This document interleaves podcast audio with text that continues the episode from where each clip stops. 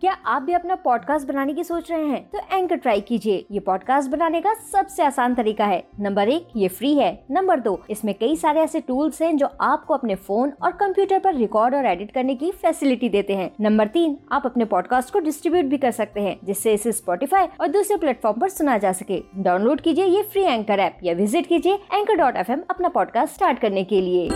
आप सुन रहे हैं स्टोरी विद अनवी जब गज्जू हाथी ने चपके से बनाई तस्वीर। एक बार की बात है, ढोलकपुर जंगल में मोंटी बंदर जैसे ही स्कूल से वापस अपने घर आया तो जल्दी से उसने अपना बैग रखा और खूब अच्छे से तैयार होकर गज्जू हाथी के घर जाने लगा। तभी रास्ते में उसे बल्लू भालू मिला। फिर बल्लू भालू ने उसे रोक कर उससे पूछा कि आखिर इतनी जल्दी जल्दी वो किधर जा रहा है?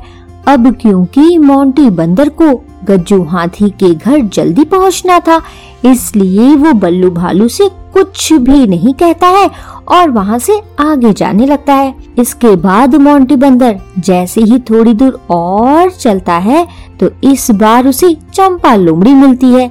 चंपा लोमड़ी भी उससे इतनी जल्दी जल्दी किधर जाने के बारे में पूछती है अब क्योंकि मोंटी बंदर? ये अच्छे से जानता था कि गज्जू हाथी ने उसे ये बात किसी को भी बताने से मना किया था, इसलिए चंपा लोमड़ी से भी वो बिना कुछ कहे वहाँ से जाने लगता है और फिर इस तरह से जैसे जैसे मोंटी बंदर आगे बढ़ता जा रहा था वैसे वैसे उसे पूरे रास्ते, कभी रुस्तम शेर तो कभी चंदू चूहे के साथ साथ बाकी भी जानवर मिलते जा रहे थे।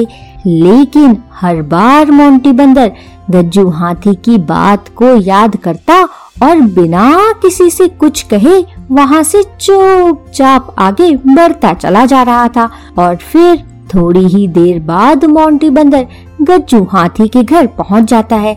इधर गज्जू हाथी भी अपने सारे ब्रश और पेपर लेकर तैयार रहता है। फिर जैसे ही मोंटी बंदर उसके घर पहुँचता है तो गज्जू हाथी सबसे पहले उसे बैठाता है और फिर उसकी तस्वीर बनाना शुरू करता है और थोड़ी ही देर में जैसे ही मोंटी बंदर की तस्वीर बनकर तैयार हो जाती है तो गज्जू हाथी उससे कहता है हाँ तो मोंटी बंदर, ये लो, तुम्हारी तस्वीर बनकर तैयार हो गई है। देखो और बताओ, कैसी लग रही है? अब अपनी तस्वीर देखते ही मोंटी बंदर बहुत खुश हो जाता है। फिर गज्जू हाथी को शुक्रिया बोलते हुए कहता है अरे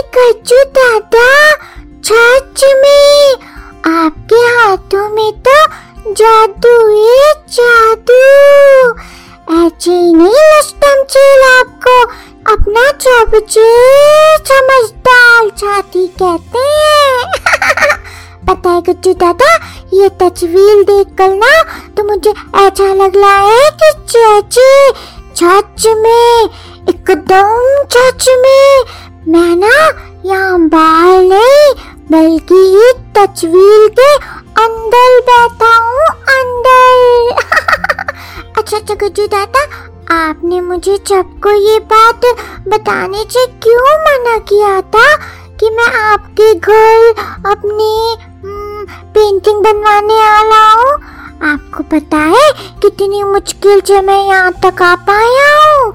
रास्ते में बल्लू बालू, चंपा लुमली चंदू चूहा बिन्नी मधुमक्खी मैम, चंपू गधा और हमारे जंगल की राजा। लुस्टम चील भी मिले थे। पता नहीं सबको क्या हो गया था आज। सब बच बार बार यही पूछ रहे थे कि किधर जा ले हो, किधर जा ले हो? पर क्योंकि आपने मना किया था ना, इसलिए मैंने किसी को भी नहीं बताया। बस पता चुपचाप अपना मुँह नीचे किया और जल्दी जल्दी जल्दी जल्दी चलता आया आपके घर। अब मोंटी बंदर की ये बात सुनते ही गज्जू हाथी उससे कहता है हम्म तो भैया मोंटी, मैंने तुम्हें ऐसा करने से इसलिए मना किया था क्योंकि उन सभी ने तुम्हारी तरह मुझसे अपनी अपनी तस्वीर बनवाई थी। लेकिन थोड़े दिन बाद जब मैं उनके घर गया तो देखा किसी ने भी उस तस्वीर को अच्छे से संभाल कर नहीं रखा है। तुम्हें पता है, जब तुम बहुत छोटे थे, तब मुझसे महाराज ने भी अपनी खूब सारी तस्वीरें बनवाई थी। कभी पेड़ के नीचे बैठकर तो कभी झूला झूलते हुए। अरे अरे वो तस्वीर, उसे मैं कैसे भूल सकता हूँ? जब रुस्तम शेर और रूपा शेरनी ने चीका मीका को लेकर पहली बार अपनी पूरी फैमिली की तस्वीर मुझसे बनवाई थी। हम्म पर अब इनमें से एक भी तस्वीर उनके पास नहीं है। पता है क्यों? क्योंकि किसी ने भी उन तस्वीरों को संभाल कर नहीं रखा। अब तुम सोच रहे होगे, मोंटी बंदर, कि आखिर अब मैं तुम्हारी तस्वीर बनाने के लिए क्यों तैयार हो गया, है ना? तो वो इसलिए मोंटी बंदर, क्योंकि बस एक तुम्हारा ही घर ऐसा था, जहाँ आज भी वो सारी तस्वीरें संभाल कर और बल्लू भालू से अच्छे से फ्रेम करवा कर रखी गई हैं। बस मोंटी बंदर यही वजह है कि मैंने तुम्हें सबको बताने से मना किया था। पर तुम क्या सोचते हो? किसी को पता नहीं चला होगा कि आखिर तुम मेरे घर क्यों आए हो? तुम्हें एक और बात बताऊँ। अभी मेरे घर के बाहर सब चुपचाप खड़े भी होंगे। देखना चाहोगे? और फिर ऐसा बोल कर गज्जू हाथी जैसे ही दरवाज़ा खोलता है तो मोंटी बंदर को रुस्तम शेर, चंपा लोमड़ी, बल्लू भालू के साथ साथ बाकी जानवर भी खड़े मिलते हैं और उन सबको इस तरह से चुपचाप खड़े देख मोंटी बंदर बस उन्हें देखता ही रह जाता है। तभी थोड़ा हिचकिचाते हुए रुस्तम शेर गज्जू हाथी से कहता है, अरे भैया, गज्जू हाथी अब तो भैया माफ़ कर दो। माना भैया कि हमें उन तस्वीरों को संभाल कर रखना चाहिए था। बल्लू भालू से अच्छे से फ्रेम भी करवा लेना चाहिए था। लेकिन भैया क्या करें? हो गई गलती। देखो गज्जू हाथी, आज भी बल्लू भालू बस इसीलिए यहाँ खड़े हैं कि तुम हम सब की तस्वीरें बनाओ तो जल्दी से ये उसे फ्रेम कर दे। है बल्लू भालू? अरे अरे, देखो तो मोंटी बंदर की तस्वीर। देख कर तो भैया ऐसा लग रहा है कि जैसे मोंटी बंदर एक नहीं, दो दो हो गए हैं।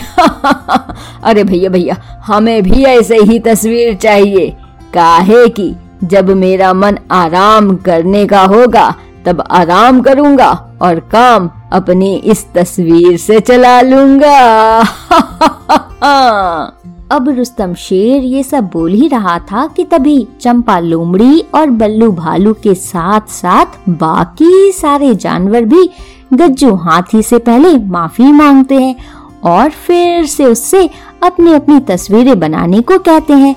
लेकिन गज्जू हाथी बार बार उन्हें मना कर देता है।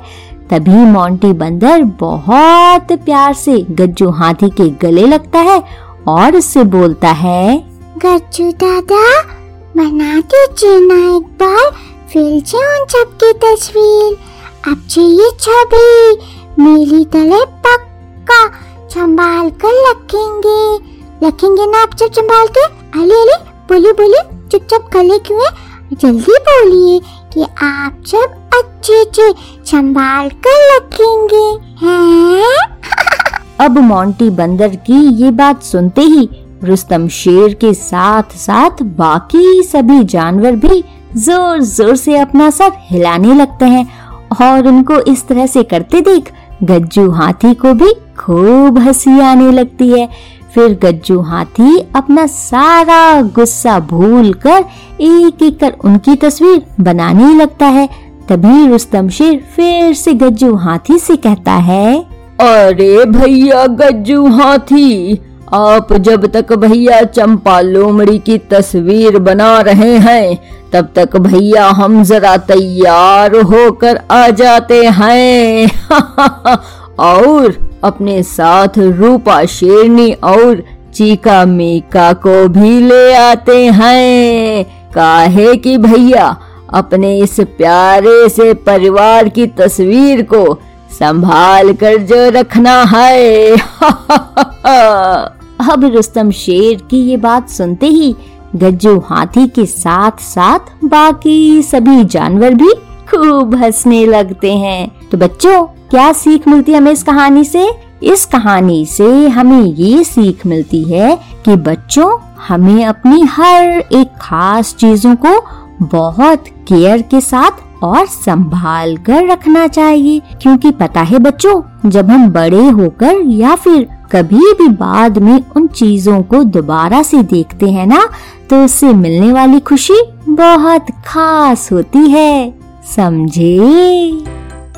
सुन रहे थे स्टोरी विद अनवी अनवी के साथ।